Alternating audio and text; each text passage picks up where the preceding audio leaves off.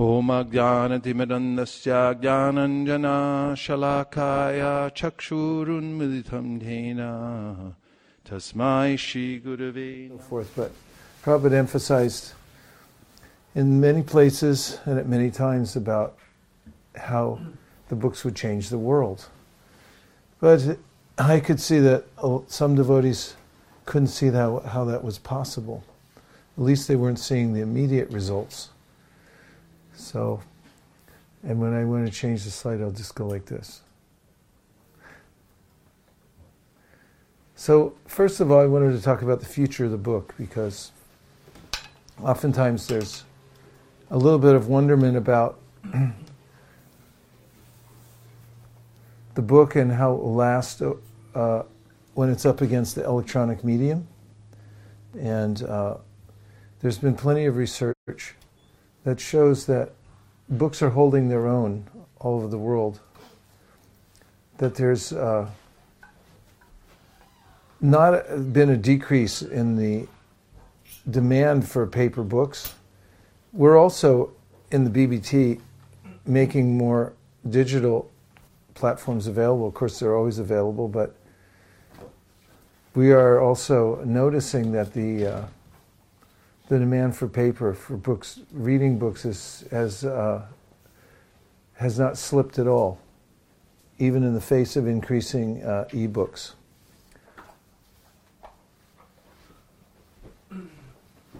So books are containers, and what they have inside are idea seeds. And when the books go out into the world, they affect people. The, the soul, the living entity, is described as tatastha, which means that uh, it can live either in the spiritual or the material world, or can be influenced by either energy. And so, what I like to say is each soul is open to suggestion. That's why there's advertisement, and I just noticed the other day when I was walking around, I think in Denver, that there are various advertisements just on the street, and they catch your eye, and then next thing you thought, oh, I need one of those. So easily are, am I subjected to the power of suggestion. So, okay. Regarding the social movements, who here has um, read, or let's say heard of uh, the theory of evolution? And how many of you here have read Origin of the Species? So, normally in a room of 100, 200, 500 people, like three people raise their hand.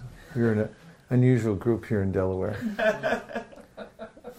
but even, even so, the point is that the concept of evolution is widespread. In fact, it's embedded in people's minds. And I find often when I read books about self improvement and so forth, people just make an a priori assumption that everyone believes in in evolution, and they'll say something like, "Well, when we were roaming the the savannah, and there was uh, you were foraging."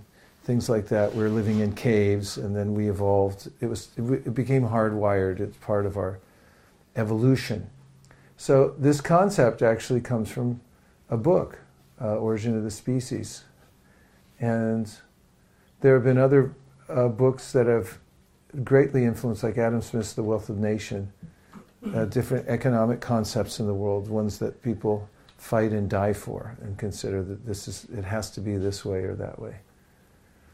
And then, very interesting case of Fidel Castro, who is who was imprisoned. He tried for a coup, and it failed he was a revolutionary, obviously, and then while he was in prison, he was writing his ideas about how to affect social change, political change, economic change, and his uh, fiancee at the time was visiting him, and he would hand her the papers, but there was apparently nothing on them because he wrote them in lime juice.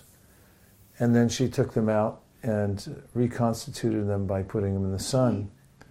And then uh, compiled it into a booklet. And By the time he got out of prison, there was already an atmosphere among the people ready for revolution. This was uh, the opinion of uh, NPR, or actually, this is the BBC, I forget who uh, presented this, but the, the, they gave entire history and they were talking about how he had, through his writings, uh, created this atmosphere for, for change and revolution. He was successful. And then we have America. Thomas Paine, Thomas Paine's book, booklet rather, Common Sense, is uh, still today uh, considered the uh, best-selling book per capita of all times because he sold it in the colonies and almost everybody bought it. And uh, according to historians, I found it t- to be unanimous. That was what uh, galvanized the colonists to rise up against the British crown, and that's was the which gave them strength to, to move towards this revolution, which ended up in this great experiment we call the United States of America. So it started from the written word. So all these movements, and there are many more, um, are created because people pick up the book, they read it, and the ideology, the ideal seed, idea seeds uh, spill out from the book. They go into people's minds and hearts, and uh, that creates uh, social change. So, uh, what to speak of the Bible? Bible got around the world quite a bit, especially when we changed from uh, scrolls.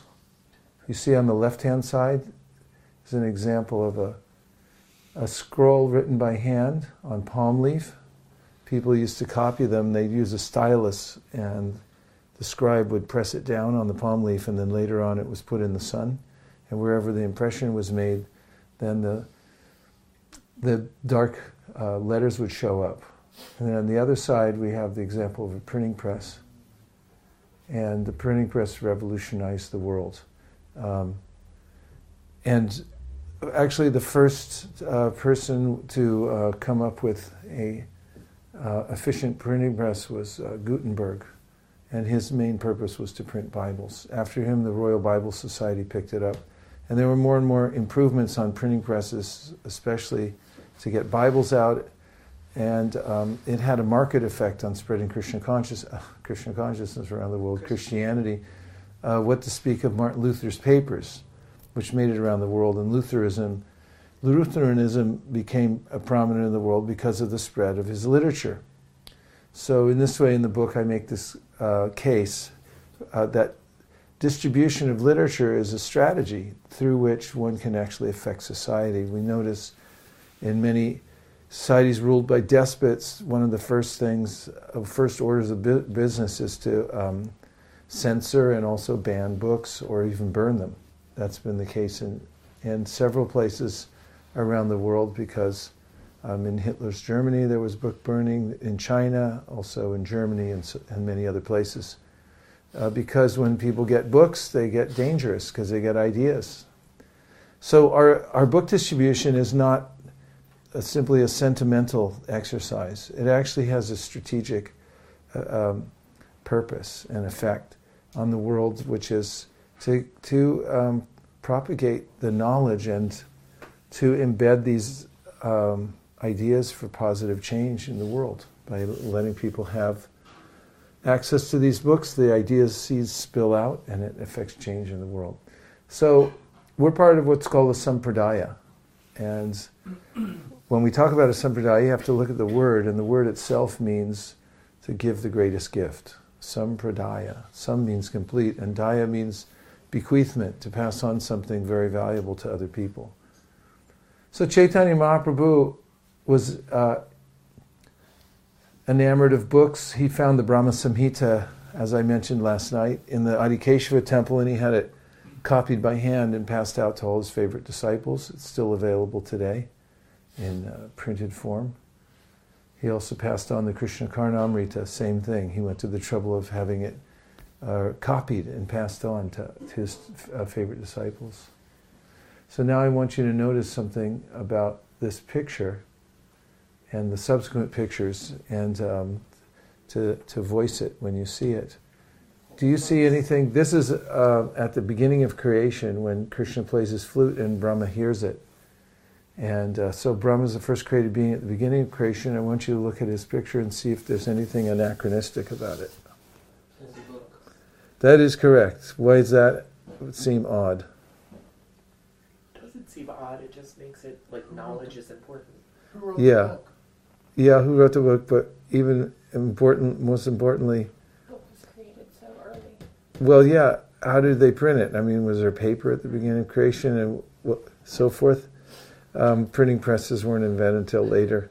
There weren't a lot of books hanging around. In fact, It's a representation of knowledge. Yeah, exactly. But I just wanted to point out that it's there as a symbol. It's not factual because he didn't need a book. At that time, people remembered things without having to have books according to the histories.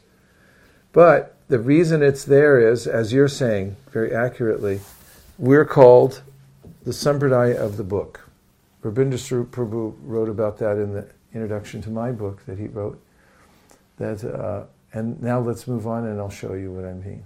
Here's Srila Vyasadeva. What's he sitting there writing? A book.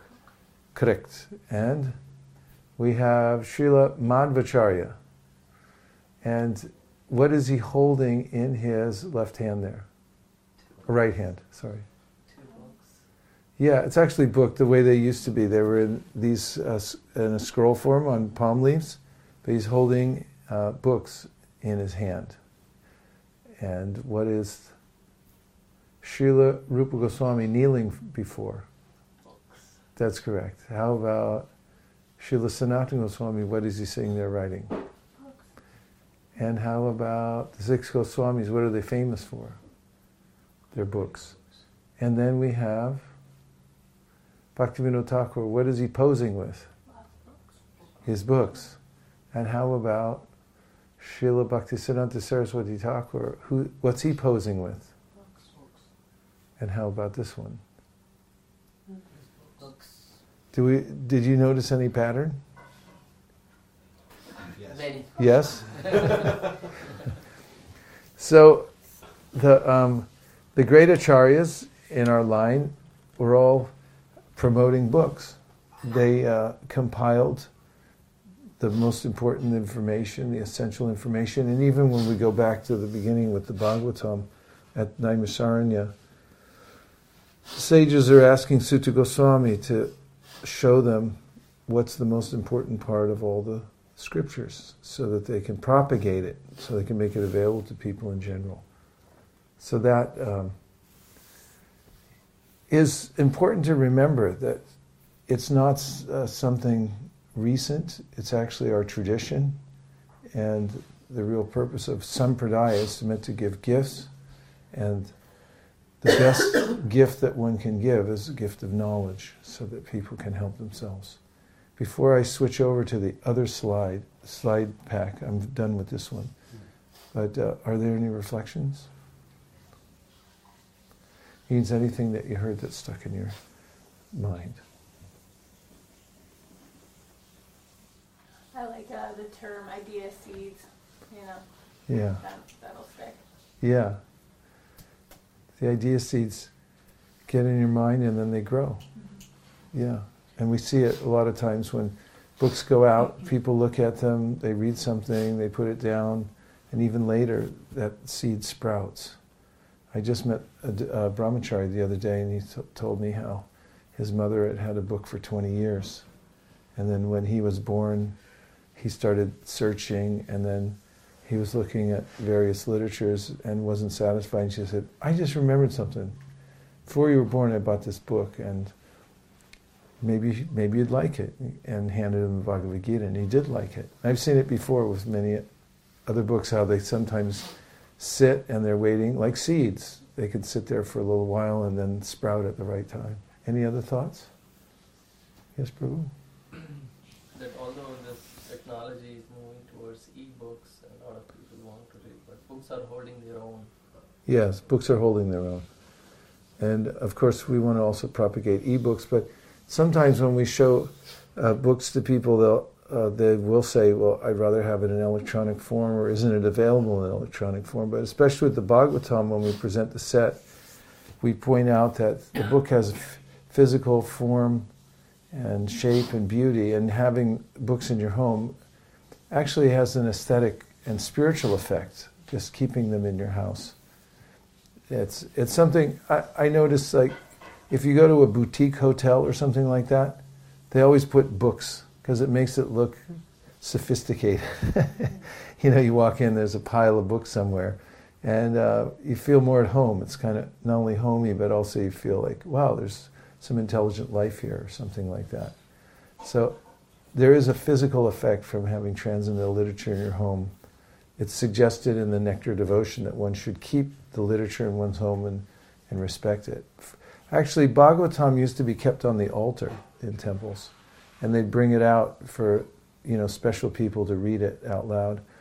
And actually, I saw samples, not samples, but I saw original Bhagavatams recently when we were in the UK. There's a devotee there named Kartik Chandra Prabhu, and he's uh, a pundit and also a collector of, of these ancient Bhagavad Gitas, Mahabharats, and Bhagavatams. And he showed us some uh, one Bhagavatam that was over 500 years old. It was written by hand and can you imagine what the ink was, was that they used to write the letters for the Bhagavatam? Coals from the fire, maybe? It was 24 karat gold. And so Bhagavatam was written in uh, 24 karat gold. And there were, there were many, many copies. In fact, when the um, Mughal invasions came into India, northern India, when the uh, Mughals invaded, they were they would uh, steal an Aurangzeb. They would plunder those uh, uh, original scriptures from the temples, and they'd burn them, and uh, then they'd collect all the gold. It, they, there was a saying that it would keep you warm at night and rich in the morning, because at night it was freezing cold there in Vrindavan and other places. So they'd make a big fire with the books that they stole and then the, in the morning they just have a huge pool of gold from all the writings. So um, the written the written scriptures have been around for a long time, and uh, we're carrying on the tradition by taking books out, making them available to people. Could we switch over to the other side program, the one that's called SOS? It's, it's the other tab.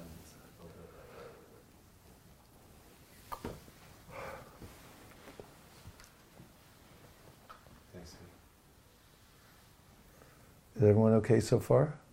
Okay.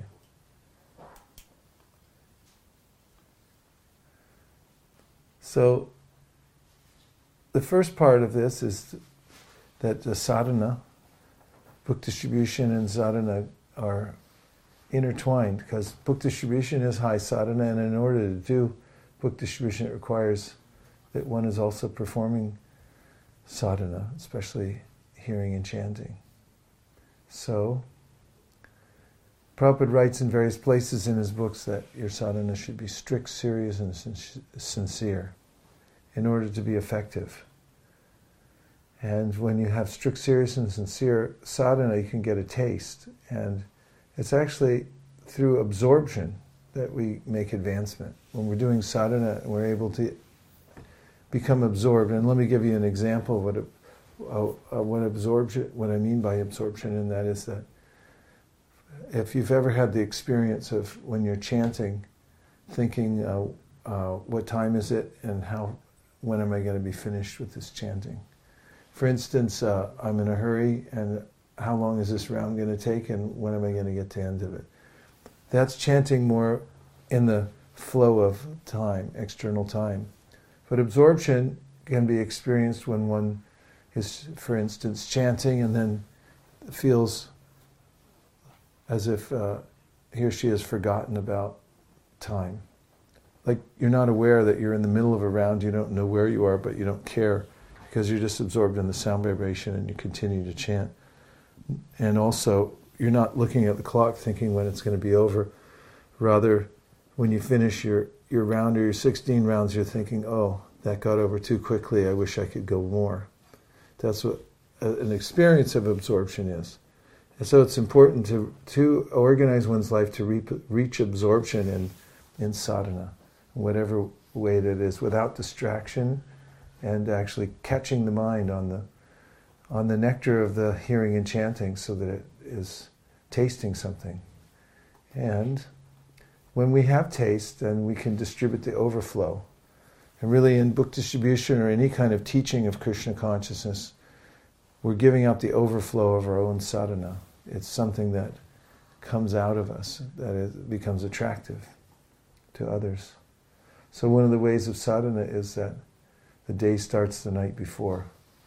So, last night we got home at about midnight. So, but normally, uh, when uh, you know one's practicing strict sadhana, going to bed on time as much as possible so one can get up early is very effective for good sadhana. And then, um, japa circle is something we've been experimenting with, and it's been very successful. Uh, instead of sitting alone and chanting, which is nice also, but at intervals or, or as much as possible, when we sit together in a circle and chant japa, we find that there's a, a lot more impetus to be focused. And even at intervals, we stop and talk about the uh, power of the holy name. We did a little bit this morning, but we're finding in various places it can be really effective. It's part of our campaign called Make Japa Great Again. and that um, although there's many complexities in our lives and, and a lot of ways that we have to attend to duties, still, if we attend to the basics of our sadhana every day, that'll be effective. So I like to say we win with the basics in sadhana. One of them is a chapter a day of Bhagavad Gita. So at least chanting the Sanskrit verses or just reading the English verses. Uh, if you complete a chapter a day, or some of the bigger chapters, you can divide them into half and do half a chapter a day. If you stay on that schedule, you find that the, the Bhagavad Gita is very nourishing and gives a, a kind of um, taste that you can't get anywhere else. And remembering that, uh, well, there's in Japanese a chiri mutsamareba yamata naru. It says, uh, the old saying there, that uh, specks of dust add up to a mountain. So you keep adding uh, even a little bit of advancement or even a little contribution to your sadhana, rather than thinking, because I can't do everything, then I won't do anything. But whatever, whatever we can do at any given time adds up. And every time there's a small victory, which means instead of diverting my mind somewhere else to something that is uh, uh, contentless or not very nourishing spiritually, I do my chapter of Gita or I finish my chanting, then that's like a, it is a, a victory. And those little victories add up over time. Prabhupada wrote, Please encourage the others to read this Bhagavad Gita at least one chapter every day. And he wrote, Bhagavad Gita as it is should be read by all my students at least one chapter a day. So he advocated it in many places. We have a, a website called readchad.com, and uh, there are thousands of devotees around the world who are doing one chapter of Bhagavad Gita a day. So if you want to feel part of the group, you can um, check into readchad.com and find out which chapter they're doing. This month, it's uh, chapter 4 of the Bhagavad Gita, starting with text number 22, going to the end. And then they also do um, check ins with everybody, and especially uh, during Kartik and other times, um, people like to comment a lot about how they're doing with their chapters. We also created an app called Be a Sage Page by Page. It's on Android and iOS, and it um, it was born out of my own um, desire to see how I could complete Prabhupada's books in a systematic way. And then I heard a, a talk by Brian Tracy, and he was talking about goals and how, how easy it is to divide things, how ma- dividing things into smaller parts makes things much easier to uh, accomplish big tasks. So then it caught my mind that these books are numbered. So we just counted up all the pages and we said, okay, the Bhagavatam has a finite number of pages and verses. So then I made a chart on paper that I distributed for many years, and people really liked it because it listed all the Prabhupada's books and how many pages each one had, and then had a grid that showed how many pages you had to read each day in order to finish at a certain time interval. So we discovered if you wanted to finish the whole Bhagavatam in one year, all you had to read is 41 pages a day. And if you wanted to read it in five years, where that's all you had time for, you could read eight pages a day. And that's a, something you could afford.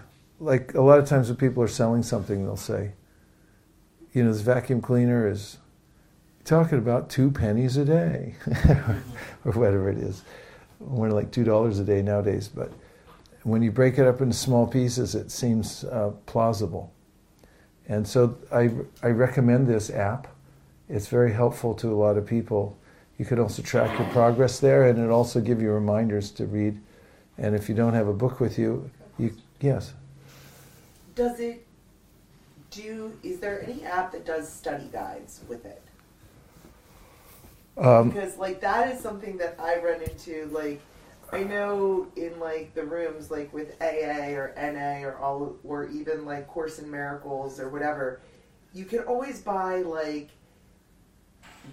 the book for dummies or the study guide to do with like your friend to like if you have questions about it or whatever. mm, That's where I'm like I want the study guide version of the Bhagavad Gita that I can sit there and do the chapter right alongside the study guide with the chapter. So if I have questions on it, I can be working back and forth. And yeah, there's a study guide. There is. Yeah, I don't have it digitally attached to this, but I can I can um, make sure that you get a copy. Okay, because that's just- where I was like, I, I wish I literally had. That's what I asked Scott the other week. I was like, is there a more you? I said to, told Scott that he should write the Bhagavad Gita for Dummies because he breaks it down and then changes it into the English that I understand, hmm and like he can break six cha- six paragraphs down into two words, and I'm like, oh, now I understand what they're trying to say. Yep. But that's what I was like. There are quite a few of them out there, Bhagavatam and Bhagavad Gita. okay, So that's where I get. I'll pass them on to Scott if you can remind me, and then he can pass them. fantastic because that's Okay. where I get lost in it all the time. Like, Good suggestion. I've, I've been reading the Bhagavad Gita since I was. I first read it when I was 14, I see. but I, I get lost in it so many times that Yeah. I'm just like, I don't understand this, and I throw it across the room. Yeah, yeah, that'll help. Okay. So, regarding the great art of book distribution, which is the phrase Prabhupada used to use, and he knew because he was the original book distributor, he uh, himself, by himself, had uh, created his own books and taken them out, distributed them. He also had them published. And when he came to America, that's what he came equipped with was was books. So book distribution is high sadhana.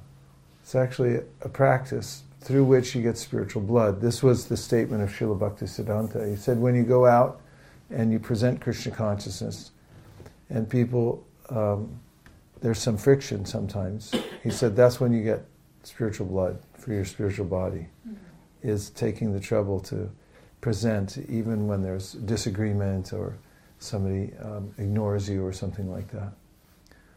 So the gopis' mood, Prabhupada confirmed, was that bring other people to Krishna. That's the mood of advanced devotees, is they're always thinking how to help others and bring them closer. It's the mood of book distribution. The monthly Sankirtan festival has become popular all over the world. Actually, we started at ISV with the idea of like starting somewhere because we had a Grahasta community, people are busy. So we said once a month we'll get everybody to go out together. What will we call it? Monthly Sankirtan Festival. I said that's not a very good name, but then it just stuck and it became MSF.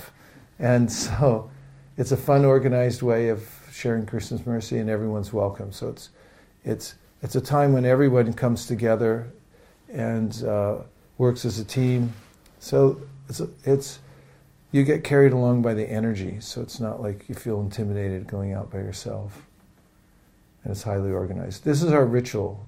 Uh, here it looks funny, but what we're doing is touching the pavement. I'm not sure where this is. I think it's uh, telling from the pictures. If I'm in the UK or, or Alachua or somewhere.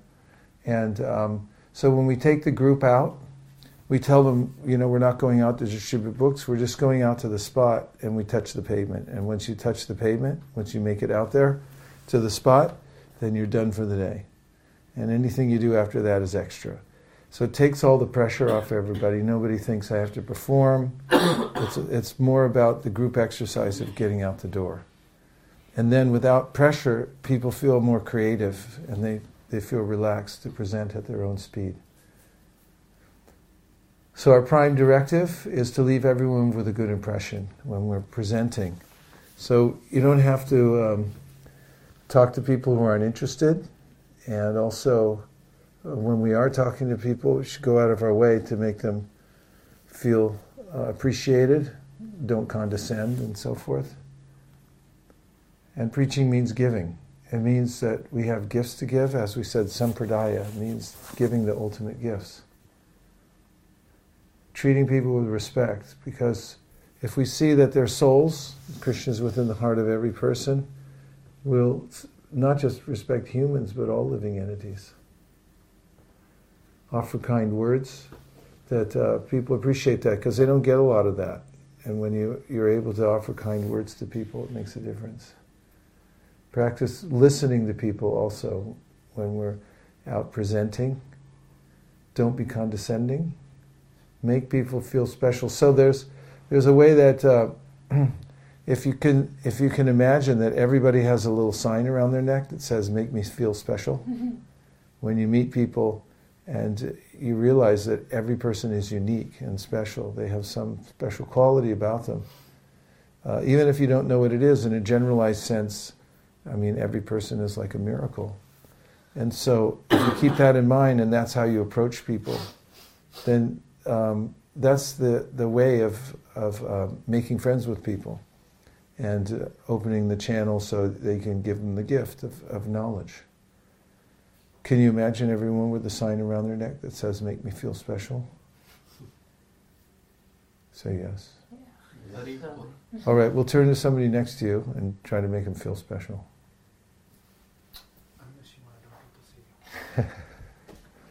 Come on. Perfect. I was sitting here and I didn't have somebody. Uh, so special here. You came out of the kitchen to talk to me. So. See, doesn't it feel terrible when somebody tries to make you feel special?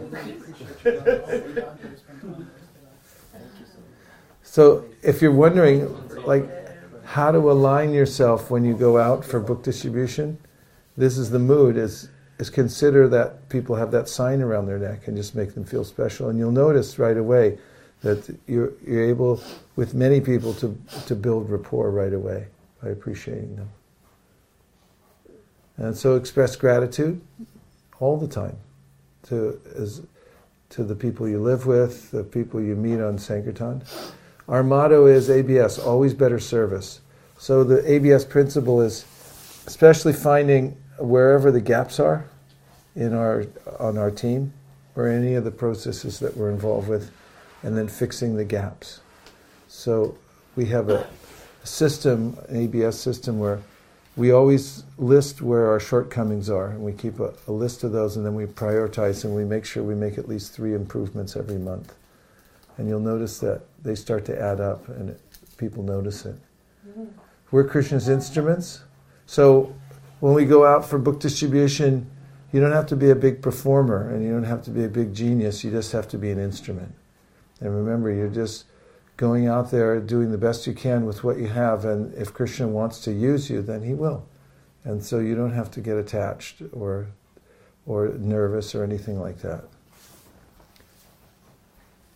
Remain humble and hungry. Remember that uh, we're just insignificant servants of Krishna and so, if we remain hum- humble and hungry, we're in the right mood. We're going out for self purification. You'll never be disappointed if you go out for self purification. Remember, we save one soul at a time, starting with myself. And this is an important principle picking the right fruits. Because The, uh, the Srimad Bhagavatam actually says that we shouldn't try to convince people who are not interested. Ishvare taradineshu balisheshu dusatsucha prema maitri kripopeksha yakaroti samadhyamaha. The, the Shastra says that um, we should look for people who are, they're like, they're called balisheshu, they're innocent and they're open. And for them, we try to pour in kripa, which means mercy, try to give them as much as possible. But for people who are dvishatsu, which means they're, they're envious or they don't like what you're doing, then we're supposed to be upeksha. That means avoidant.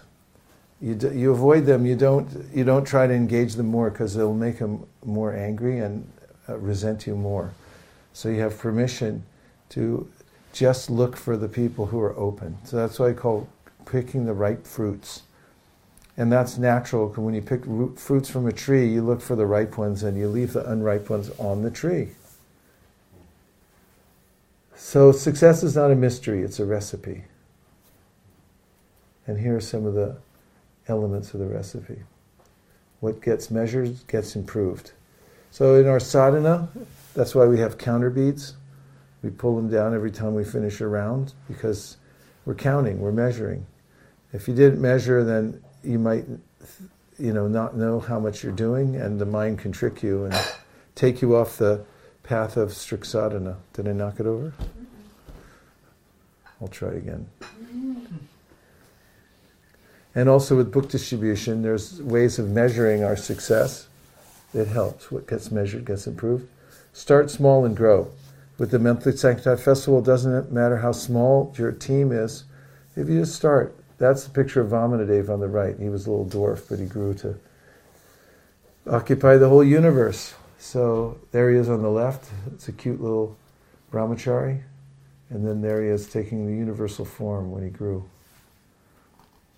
Also, this is a principle that helps a lot. It's called Core and Explore. I stole it from Charles Schwab. But the fact is, with book distribution, when uh, oftentimes you get used to going to a certain place or distributing a, a particular book or using a particular technique, but uh, take 20% of the time to explore new things, new areas, new kinds of distribution. You can continue the 80% that works, but on the 20%, experiment, try new stuff. Sometimes you do 20% of the day like that, or sometimes, you know, of the month, take some time. When we first started ISV, most of the devotees there are Indian, so they really like going to Indian stores, and we were doing huge. And I told them now you have to learn uh, Mandarin and start going to Chinese areas, and they really liked it. They learned uh, enough in Mandarin to be able to present in that. That was part of the explore, and then you know we started mandating other kinds of areas and new experiences, and now they've become really well rounded. And we've discovered a lot of ways of distributing. It's not just one way. There's so many ways that you can do it, so you have to poke around and see. So goals are potent. That was my friend Will McCoy who used to say goals are potent. And we find that when you set a goal, it's like a flipping a switch and the energy comes in. Because then you start thinking, how am I going to attain this? This is a mantra that really helps with, with the team, and that's where attention goes, energy flows. Even individually, if we keep asking this question, where am I putting my attention? Because my energy is going to flow there. And that's the main asset that we have is our attention. A lot of people each doing a little bit. This is the mainstay of the MSF. It's a sustainable model because everyone can do just a, their little bit, whatever they can a- afford to do, and it's fine. And we encourage everyone to do their smallest little bit. There's something for everybody. There's some service for everybody. And keep the bar low, and then start. Don't don't you don't have to have some huge lofty goal. The simplest things that you can do are helpful. Here's a few more innovations in book distribution that have worked really well. Smart box.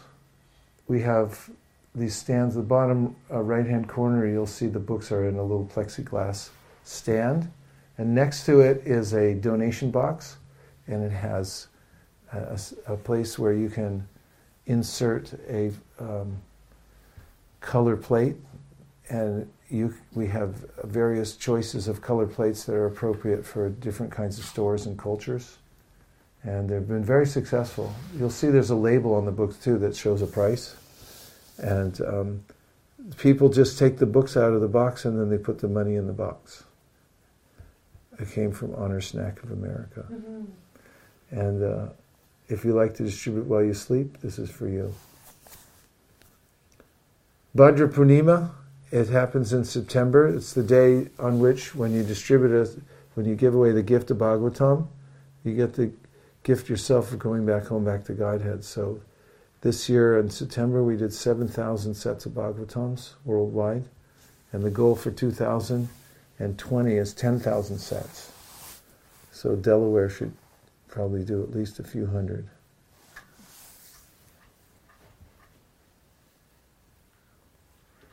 Special events and festivals are really helpful.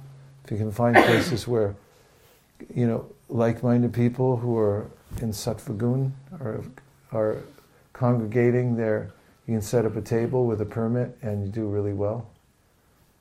Shastradhan, uh, which includes uh, Gita, placing uh, Bhagavad Gitas in hospitals and motels, has been really successful. And corporate book distribution is huge. If you have devotees who are working in corporate, uh, we have a team. The, the uh, devotee on the far right, Shraddha Devi Dasi, has pioneered this program, has been really successful at doing corporate Sankirtan. Her team in, in Silicon Valley, just in corporates, that is cult- cultivating people. This at, that's at Intel right there, but we do at Oracle and, and uh, Salesforce and everything else. Just you know, messing around, they are able to collect over two hundred thousand dollars last year. Um, you know, doing this work in the corporates. So that's something that you can look into also. So is it that you uh, distribute to individuals that work within the corporation, or Well, most people that work in the corporations, part of it is that when people work in corporations, um, the, the corporations oftentimes uh, give, uh, have that, and people are looking to give something anyway, a lot of times at the end of the year, because it helps them with their taxes. That's changed a little bit. The Bush administration changed that tax law a little bit, but still we're finding that it's very it's viable. So during the first 11 months of the year, the, the devotees who work in corporate go out of their way to cultivate people. And in the last month, they're the ones that the people think about when they want to give a donation. What was your question? yeah, uh, you answered it. I did? How to, what it means to do corporate book distribution exactly. Like, Yeah, the, there is a, uh, we have a, a section on distributebooks.com that uh, Shraddha Devi Dasi is giving a seminar on it at ISV. And you can watch that and she'll give you the, the scoop, the lowdown on how to do corporate book distribution. It's a lot of fun and it's, it, you know, it's good. can collect, collect well there. Kids Sankirtan is huge. Uh, many years ago, I think about, yeah, about 11, 12 years ago, I took out five five year olds with me on book distribution, along with their parents, just to see how it would go. And they were, um, they were really excited to be out there. And I watched how they were kind of naturally enthusiastic and people really liked them. And um, so we, we formed from there a, a, an official team where the parents are uh, chaperoning the kids and helping them. First time the kids went out and they had an experience where they got rejected at a door and they were noticeably disappointed. And Kameshwari, who was leading that team, sat everybody down in a nearby playground and they talked about it. Like, what does it mean to be rejected? You know, should we take it personally? And they learned to process it. That's something a lot of people don't learn in their whole life. But we, we find these kids are growing up doing Sankirtan, that they, uh, they become really well rounded. They become leaders, they learn how to talk to all kinds of people.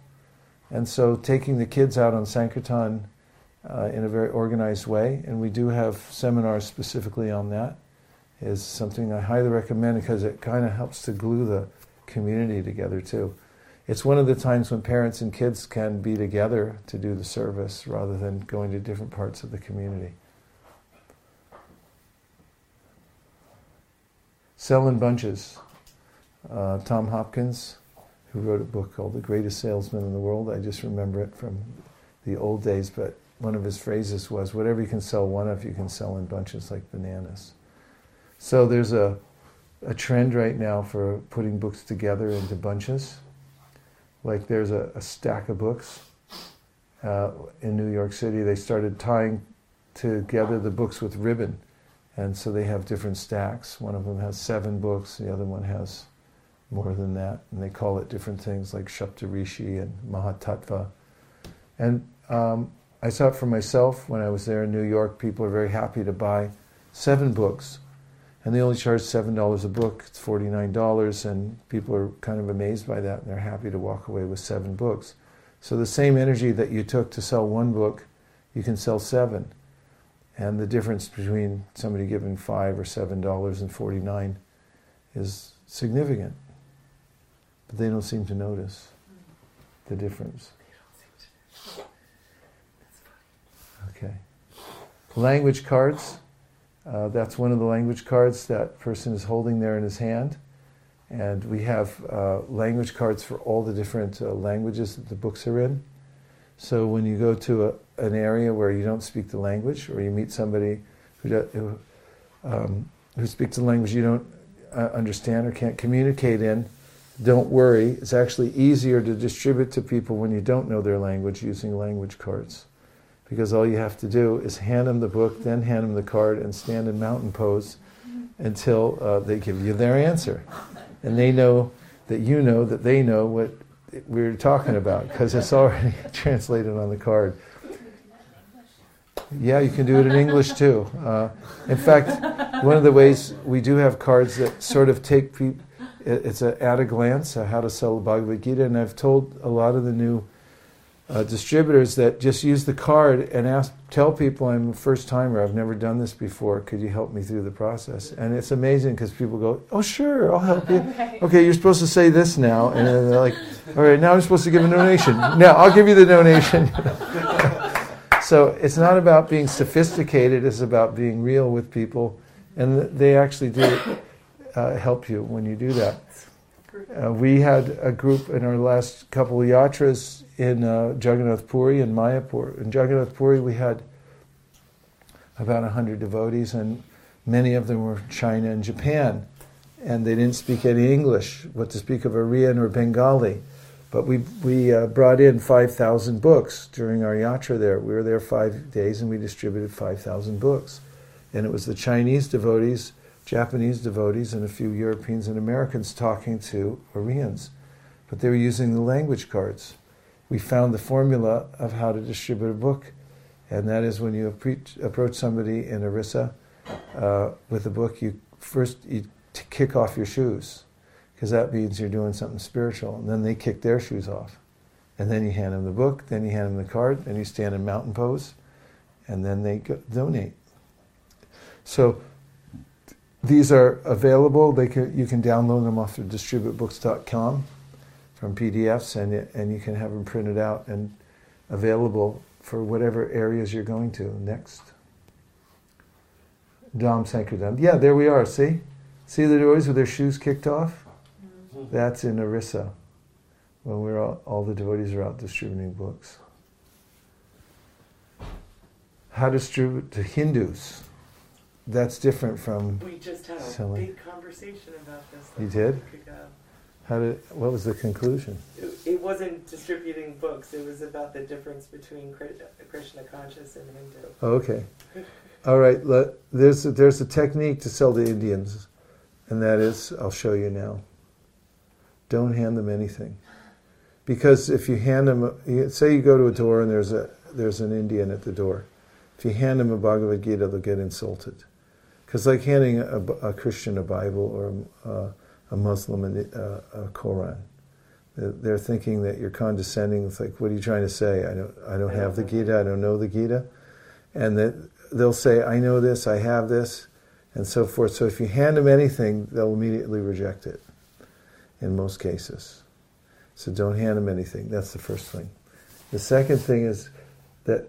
Uh, the second thing is that instead of handing them something, just make friends without handing them anything. And the way to make friends, let's see if it's in here, is to ask where they're from and appreciate their region. Like, uh, you know, if they're from South India, you can talk about any of the the Alwars and the, um, you know, the, the acharyas from that area, uh, Sri Ramanuja and so forth.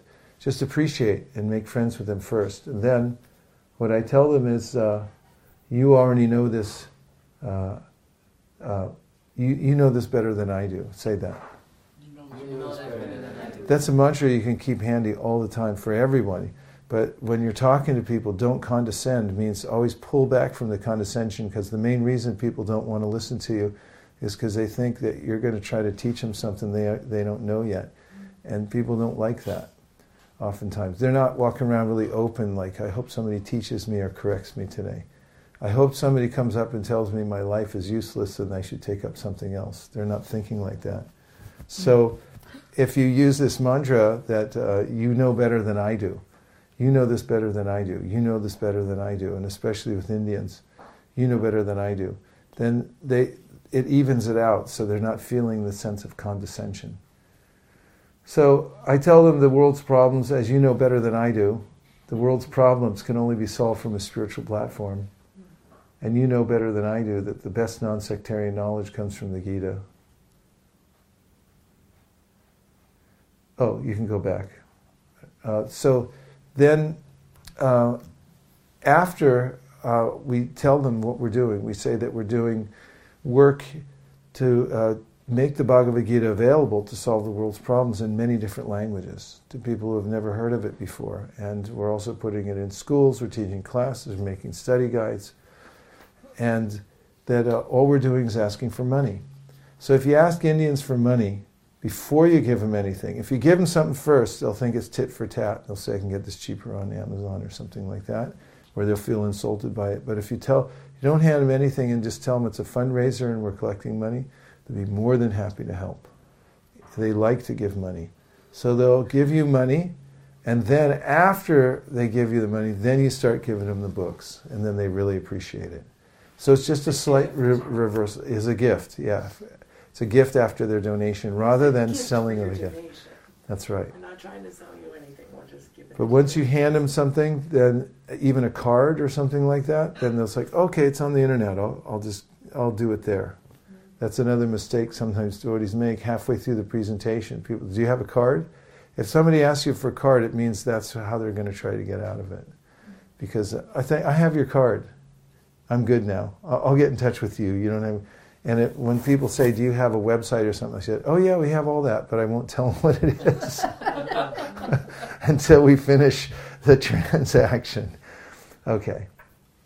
And the next is uh, distributing it uh, in multiple languages: hotels, hospitals, and uh, hostels and schools is also available.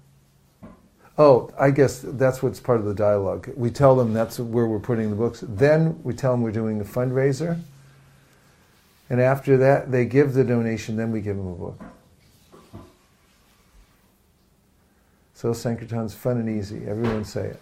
Sankirtan is fun and easy. Actually, it should say book distribution is fun and easy. Hey, look, there's Nirkula in the picture. You made it in there, Nir. Good. Okay. Any reflections? Um, I wanted to ask, what are some signs that someone is open? when they okay so i haven't taught you the technique i use for distributing a bhagavad gita which i can but uh, the first thing that i do is i make a conscious contact with people that, that includes uh, seeing their eyes now when I, for instance if i I, when I approach somebody or when somebody approaches me, like I'm standing there often and people are walking by, I'll just say, like, I'll go like this, hi. Everyone try pointing at somebody, say hi. Hi. Hi. Did you get a reaction? Yes.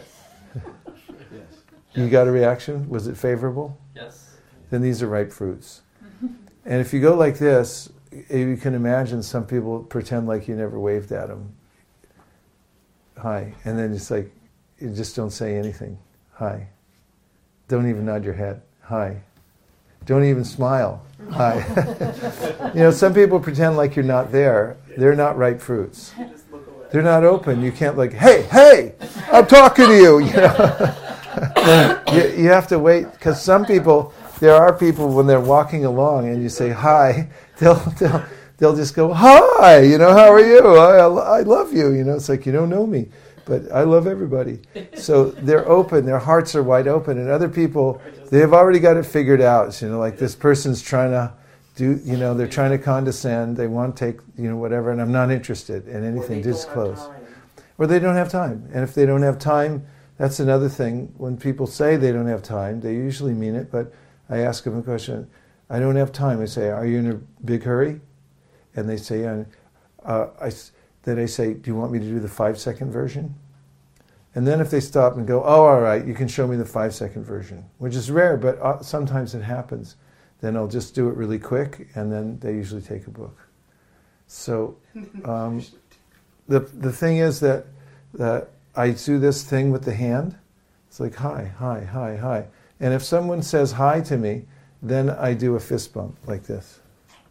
Because it's a very non-committal handshake. In fact, the other day in San Francisco on Black Friday, I just stood there because there's thousands of people going by, and I just kept holding my hand out. And you'll find the people that are open because you know people they can't resist this. Even if I've had sometimes from across the street, I see somebody, I go hi, and they go hi, and I go like this, and they're like, and they go through traffic practically, and it's like, all right, I gotta have some human contact. You know, there's something very compelling about that. And so when you do that, then you'll find the people kind of open.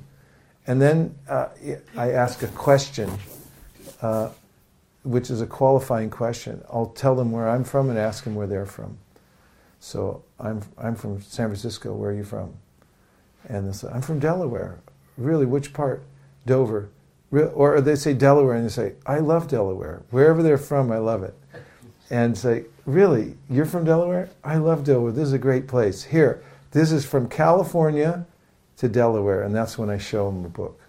Says, if you just walk up and you thrust a book on somebody, they're not sure why they're getting it. Yeah. And the confused mind usually says no. But if you ask them a question, I'm from California, where are you from? Delaware. I love Delaware. Here, I'll show you one too. And then I show them the book. So they have an idea that, you know, there's, there was an opening there. Does that give an idea? Okay. Any other reflection? Or question? Do you have a hardback Gita here? Okay. So I'll show you how to Right. sell the Bhagavad Gita on its own merit. The first part I already told you, which is uh, use the power of your hand. So everyone hold your hand up. There's a little beam that comes out of it from here. It's very powerful. When it hits somebody, this is like those, um, what do they call it when the police have those things they hit your car with? It's like a radar gun. Radar gun, yeah. Taser comes later. the, ta- the taser comes later when they don't give. Look, man, you take this book, or I'm going to tase you. So this is a, a radar gun. You get to, like a policeman can tell how fast your car is going. And you can also tell them, you can judge how open a person is just by going like this, hi. And, and then what the reaction will come back. It'll be anywhere from zero to 60. Like the zero is nothing. And then you get some that are like 20 miles an hour and it's like, eh. And then up in, you start getting up in 30s, 40s, 50s, 60s. And then they're desperate people. Yeah, and you They're can just see. Oh my God. Or they're just like really f- friendly kind of people, or open, or there's some connection there. That's it, and as a fact, there's always a percentage of people. So you don't have to worry about convincing everybody, and you don't have to get morose if a lot of people go by and don't take, because there's a law in mathematics called the law of large numbers. And the law of large numbers says that the more times you do an experiment, the closer you get to the actual result of the experiment. Like if you flip a coin five times and it goes heads, heads, heads, you can't then conclude that, hey, there is no 50 50 on this. You have to flip it a thousand times and then it'll start coming close to the 50 50. So same thing when you're out on Sankirtan and book distribution, you have to keep saying hi, hi, hi. And I'll give you an example of how the law of large numbers, I proved it for myself. For a few years, I had to go out by myself. I was at an airport, and uh, everybody that was working with me just left and went to different states. So there I was. So in order to, to uh, stay focused, I made a chart with six categories on it that described every interaction uh, generalized that I could have with people, and including starting one end where people didn't look at me when I said hi, and all the way up to people came over, they loved the book, and they gave a big donation, and everything in between. So whenever I did my interaction with people, I just made a check mark in the appropriate box. And I didn't care which box it was in. I didn't care if they took a book and gave a donation or they did or they ignored me because it was only part of moving through the law of large numbers. So the more people I talked to, the more I knew it was going to come out to the result. And what happened was over a few years I kept all the results and it showed that every week was about the same. And if I talked to a certain number of people, there were a certain number of people that stopped and came over, and, and other people just didn't at all. And everywhere in between, the, the chart filled out. So then, uh, after you, you stop, you, you get a conscious reaction from people, you ask the question, I'm from such and such, where are you from? And appreciate the place they're from, and say, Here, I'll show you one too. Then uh, use the word show, everyone say show. So, Because show is an innocuous word. It doesn't mean giving, it doesn't mean selling, it just means showing, because that's what we're doing. I'll show you one too. When I hand the book over, I'll say, These are books on yoga and meditation that show you how to get free from stress. Everyone say, These are books on yoga and meditation show you how to get free from stress. And then I ask the question, because questions have, a question mark has a hook and it holds the conversation, it draws it in the direction that you want to go. You've heard of stress before, right? Really? Because you don't look stressed. In fact, um, you look very peaceful. In fact, I'd even say you look spiritual. You look spiritual. What's your secret? That's my second question.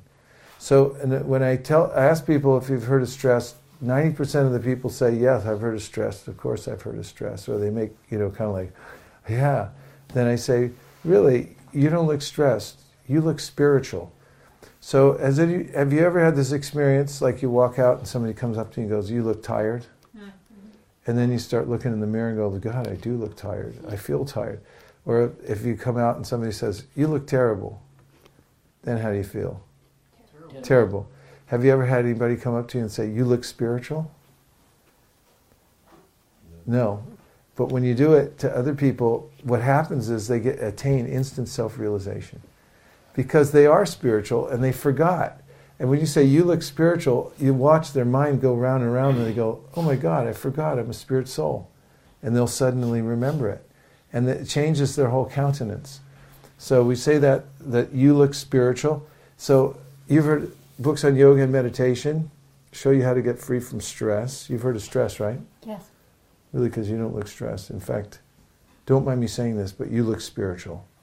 Now, here's the big question. Repeat after me. What's your secret? Turn to somebody next to you and ask them, What's your secret? What's your secret? What's your secret? See, what this does is it changes this idea of I'm condescending and I'm trying to teach you something. I'm there now. You're the special one. I'm putting you on the Vyasasana, and I'm like, "What's your secret? How'd you get so spiritual?" It changes the relationship, right? So, what's your secret? Uh, I do yoga. Do yoga. I knew it. That's the kind of thing. I knew you were into this. So, if they're in the mode of ignorance, they'll say something like, um, "You I know, smoke a lot of dope. I smoke dope." If they're in the mode of passion, they'll say, you know, I set goals, I work really hard. And if they're in the mode of goodness, they say, I do yoga. And then, you know, there's people answer in different ways. And if they say, I don't know, I don't have a secret, and they say, then I say, oh, you're just a natural, eh? And then I say, great, I'll show you really quick. So now I'm taking the book back out of her hand and I say, here, I'll show you really quick. Because people are thinking now, how long is this going to take? So you say really quick. So on the back cover of the hardback Bhagavad Gita, you'll find that there's a few in, um, statements by famous personalities. Thoreau, Repeat after me. Thoreau, Thoreau, Emerson, Emerson, Gandhi, Gandhi, Dr. Martin Luther King Jr., Dr. Martin Luther King Jr., Albert Einstein, Albert Einstein, the Beatles, The Beatles, Tupac Shakur. Tupac Shakur. They're all, uh, they're not all on here, but they've all read the Bhagavad Gita. So I just name them. I just throw the names out really quickly. And then I open the book to the Sanskrit.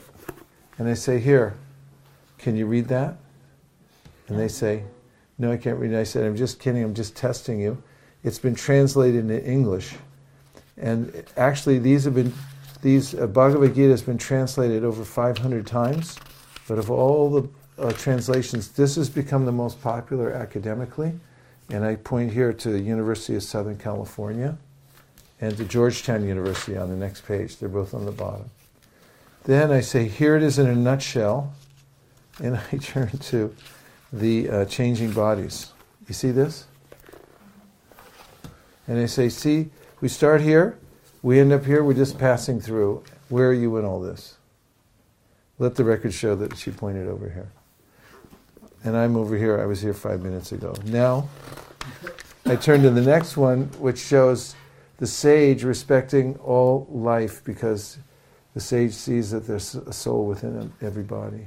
So I just tell them uh, this shows a self realized person treats everybody with respect because he or she sees that there's a spirit within every, every body.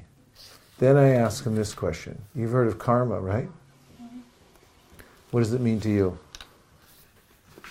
What goes around comes around. Whoa, I really like the way you put things. If more people in the world thought like you, it would be a better world to live in. Okay, now you, you ask me what karma means, and then you answer in the same way I just did. Ask me. what's? Yeah, it means things go up and down and all around, and it's kind of weird. And then you say, Whoa, I really like the way you put things. If more people in the world thought like you, it would be a better world to live in. And then I say, What do you do professionally? What do you do professionally? Okay, what do you do professionally? I work for a pharmaceutical company. And then I show him this picture. You see this guy here? I say, really? This guy used to work for a pharmaceutical company. Yeah. Half the people say, really? And they say, no, not really. And then they laugh. And the other people just laugh right out. They go, what, what do you do professionally? I go, I, I teach ballet. And I go, really? This guy used to teach ballet. uh, what do you do professionally? I'm a banker. Really? This guy used to be a banker.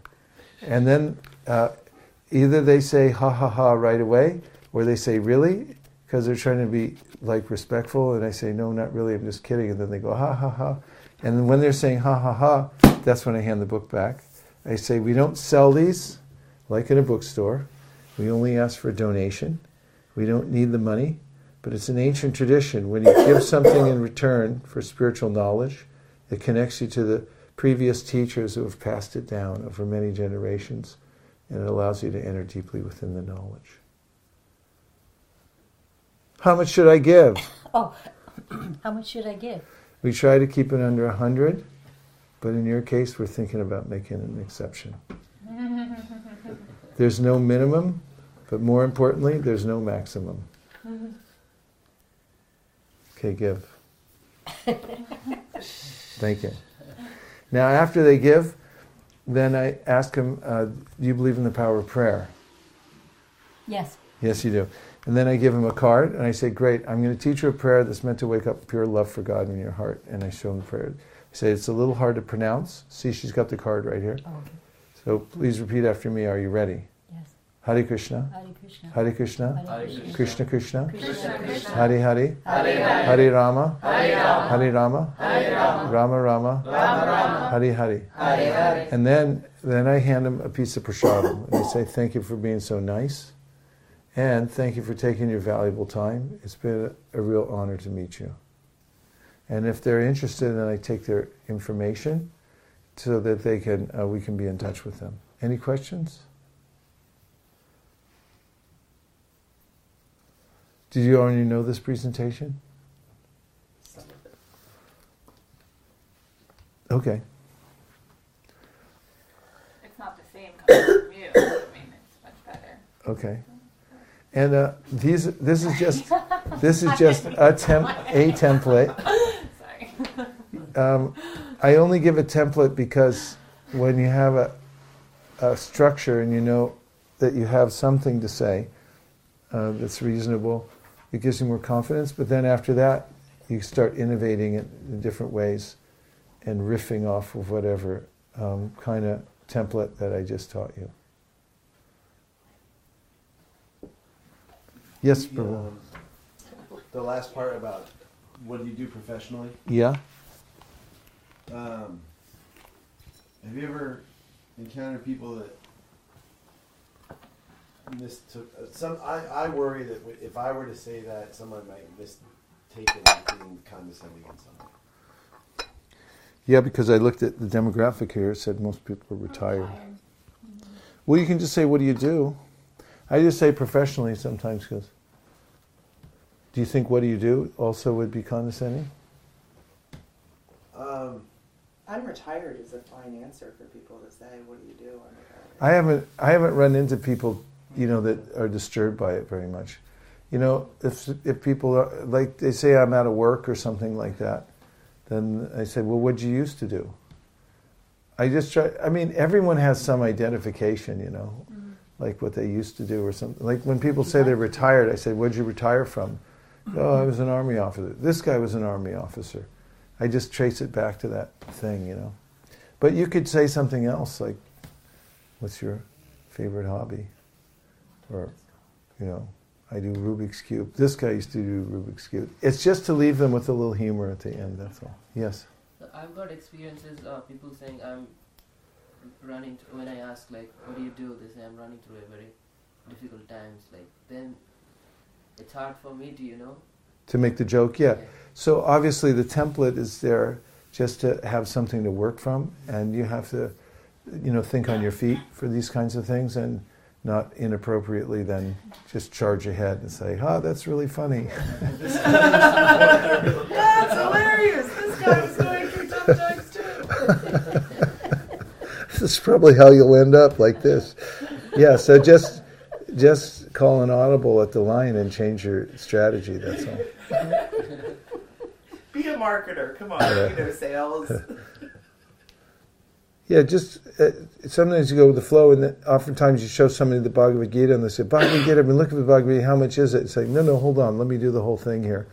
You know, and then you know, don't don't oversell it either. If someone just cuts to the chase, you just change it. It's just give ideas about elements that work. In fact, some things that really work well are asking questions like, "What's your secret?" And also telling people that if, if more people like you, the world would be a better place to live in, stuff like that. And then, uh, I mean, and also tr- making them feel special. If you if you respect people, don't condescend and make them feel special, and then show them what you have, then oftentimes they feel really happy to exchange gifts with you.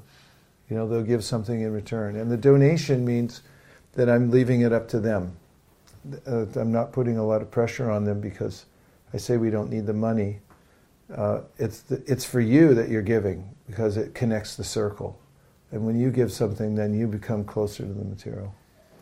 I think too that that opens up a possibility of you to be able to really relate on a personal level. Say, yeah, I've been there, man. I, I, I've had tough times too, and that's what this book is about.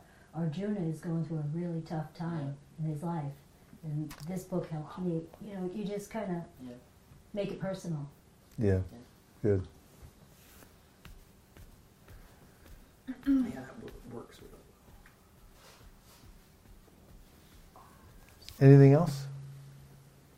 I feel a little hesitant um, because I haven't read it, you know, and I feel almost uh, fraudulent in a way to, you know, pass something along that I'm not fully versed in. And then what if they ask me a question? I mean, I have a good, you know, basis, but, you know, that still makes me a little nervous. And yes, I know I should just There's a make lot. sure I keep No, it's true, but you can read it on the way out. And there's a, the other thing is that uh, generally there's a, there are a lot of aberrations, things that can happen, uh, sometimes do, but not very frequently. So, uh, in in my seminars, a lot of people ask me, "What if this happens? What if that happens?" I say, uh, "Has it ever happened to you?" And I say, and they might say yes, and I say, out of out of 20 encounters, how many how often does it happen? I say, well, what's that a 50? And I said, don't worry about it then. It's not a big deal. Of course, you can always fill in those blanks, uh, you know, and deal with it, but it's not something to get concerned about. Um, Tell me about Ramananda Saka. well, Ramananda Saka, he was brand new. He just walked in the door. We were going out on book distribution. It was the first time in the temple. I said, well, why don't you come with us? And he goes, where are you going? S we said, Sankirtan. He goes, what's that? And I said, just come out and find out. And, you know, we set up a book table in front of a store uh, with permission, and there were three of us there, including Ramananda Saka. That wasn't his name then. He got initiated. But he, um, you know, the two of us who were already veterans, we were selling books, and he was standing watching us. He was brand new. And then some more people came along to look at the table, and I, I just told him, you know, Go for it. go for it. And so I was listening to him, and he goes, they, they had a Sri Upanishad in their hand. He goes, Well, I've heard this is a good book. and they bought it. Um, and also, you know, the more you go out, the more it makes you want to read the books too. And um, generally, I, I don't have people challenging me on the philosophy very much, but if you have a basic understanding, that's all, you know, they'll appreciate. I mean, in, it, you know so much more than most people when it comes to this philosophy because you've been listening to it, studying it, and practicing it for a long time now. And the thing is that people don't know that much about it. When I take the changing bodies, I have a diorama exhibit. I take it to corporates like Salesforce, and people go crazy for it. If you carry one of those, one of those into a Hare Krishna temple, no, people just walk right by you because they've seen it a thousand times. And that's how we, we kind of take for granted what we already know. It's like, yeah, I know we're not the body, but if you show people changing bodies, look at this, they get really absorbed in it. In fact, it's the most popular exhibit at Rath Yatras, the large changing body exhibits. I watch people all day long because oftentimes we have a book table next to it. They go get their friends, family. Come here, Larry, Larry. No, come here, come here. You got to look at this. You know, whoa, get a picture. You know, and I saw this one couple when I was in Montreal, and uh, at the Rath Yatra, they had the big changing bodies, and uh, this husband and wife were walking across the field. It's before the Rath Yatra started, so they were the only ones there, and I was watching them, and they just happened to cross there, and they stopped hand in hand to, to look at the changing bodies, and they looked at it for about 30 seconds. And the, the lady freaked out. She goes, let's get out of here. And she like pulled his hand because it, it alarmed her. You know, so the things that you already know and the, the, presentation that you already have is sufficient. They want to ask you, you're like, what's verse 442? You don't know that? Why should I buy this book? But I do that with other people because sometimes in, uh, in the past Indians would say, uh, "Yeah, I already, I already have that book." I say, "Okay, you have it. I'm going to give you a quiz on it, and if you pass the quiz, I'm going to let you go. Otherwise, you got to buy another one." and sometimes you do that. Okay. Yes, Prabhu. Just wanted to add something. Um, the recent, you know, you're talking about the whole book, right? Prabhuji was saying. I, I had an experience where I saw two people in a truck. One was from California and one was from from uh, Louisiana. They said they are truck buddies. And I opened my trunk with the books and I turned around they in the truck. I said hi. He said yes. What do you have? I said you know. These are books on yoga and meditation to teach you the art of higher consciousness. Higher consciousness, that's exactly what I was looking for in my life. so I didn't have to go any further and explain the philosophy, you know. So, but I still went ahead, you know. There was another guy in the, in, in the truck and then showed the pictures and they really liked it and they both took the Bhagavad Gita and, uh, and they said, are, are they free? I said, you know, give some donation, but you know, we are not selling this book. And they were happy to give. So, but earlier in the big, so I'm saying you don't sometimes have to, you know, nobody's going to ask you so many Mhm. questions, but sometimes um, somebody may ask you some difficult questions, but it gives you an opportunity to go back, read, study. and Yeah. I need to know the answer, so in case next time somebody asks me, I should be able to better answer this question. That's right. That's how you get strong. That's a, part of the reason that Srila Bhaktisiddhanta said it's, you get spiritual blood for your spiritual body. Because unless you go up, mix it up with people, or even you know talking to people here or wherever you're teaching Krishna consciousness, people ask you hard questions, and if you don't know, then you go back and do the research. Doesn't mean you have to know everything. Nobody knows everything. And, and I mean, even Krishna doesn't know all his own qualities because they keep increasing. So, you know, you can always get better, and the way to get better is, is to keep getting challenged. And, uh, and so that's why you get so versatile when you go out and meet people and you start learning things. And you develop a repertoire too. Because I find there's a finite number of things that people will come back with because they're affected by the same modes of nature everybody else is. And they'll say, they'll say certain things that you can predict. And you start to be able to, just like astrologers, they, they get really good at predicting things because they kind of see how the modes are shaping up. And they go, yeah, this is going to happen and that's going to happen. And the same thing when you start to be able to size people up according to the, the modes that are prevalent in the person and also in the day, uh, you, you start to get an idea. But you can be surprised a lot of times too. But it, it becomes more natural to sense whether people are open or not open, they're sincere or not. And that's really what you're doing is picking ripe fruits, and you just get good at it after a while. Like avocados, I know avocados because I love them and I eat them every day. And I can tell a good avocado from across the room. It's like, yeah, that's a pretty good one. and, you know, I know it's the time of year. It's like, well, it looks good, but it's probably not because it's this time of year. You know, with everything, you start to develop a composite idea about what could happen and what it's like.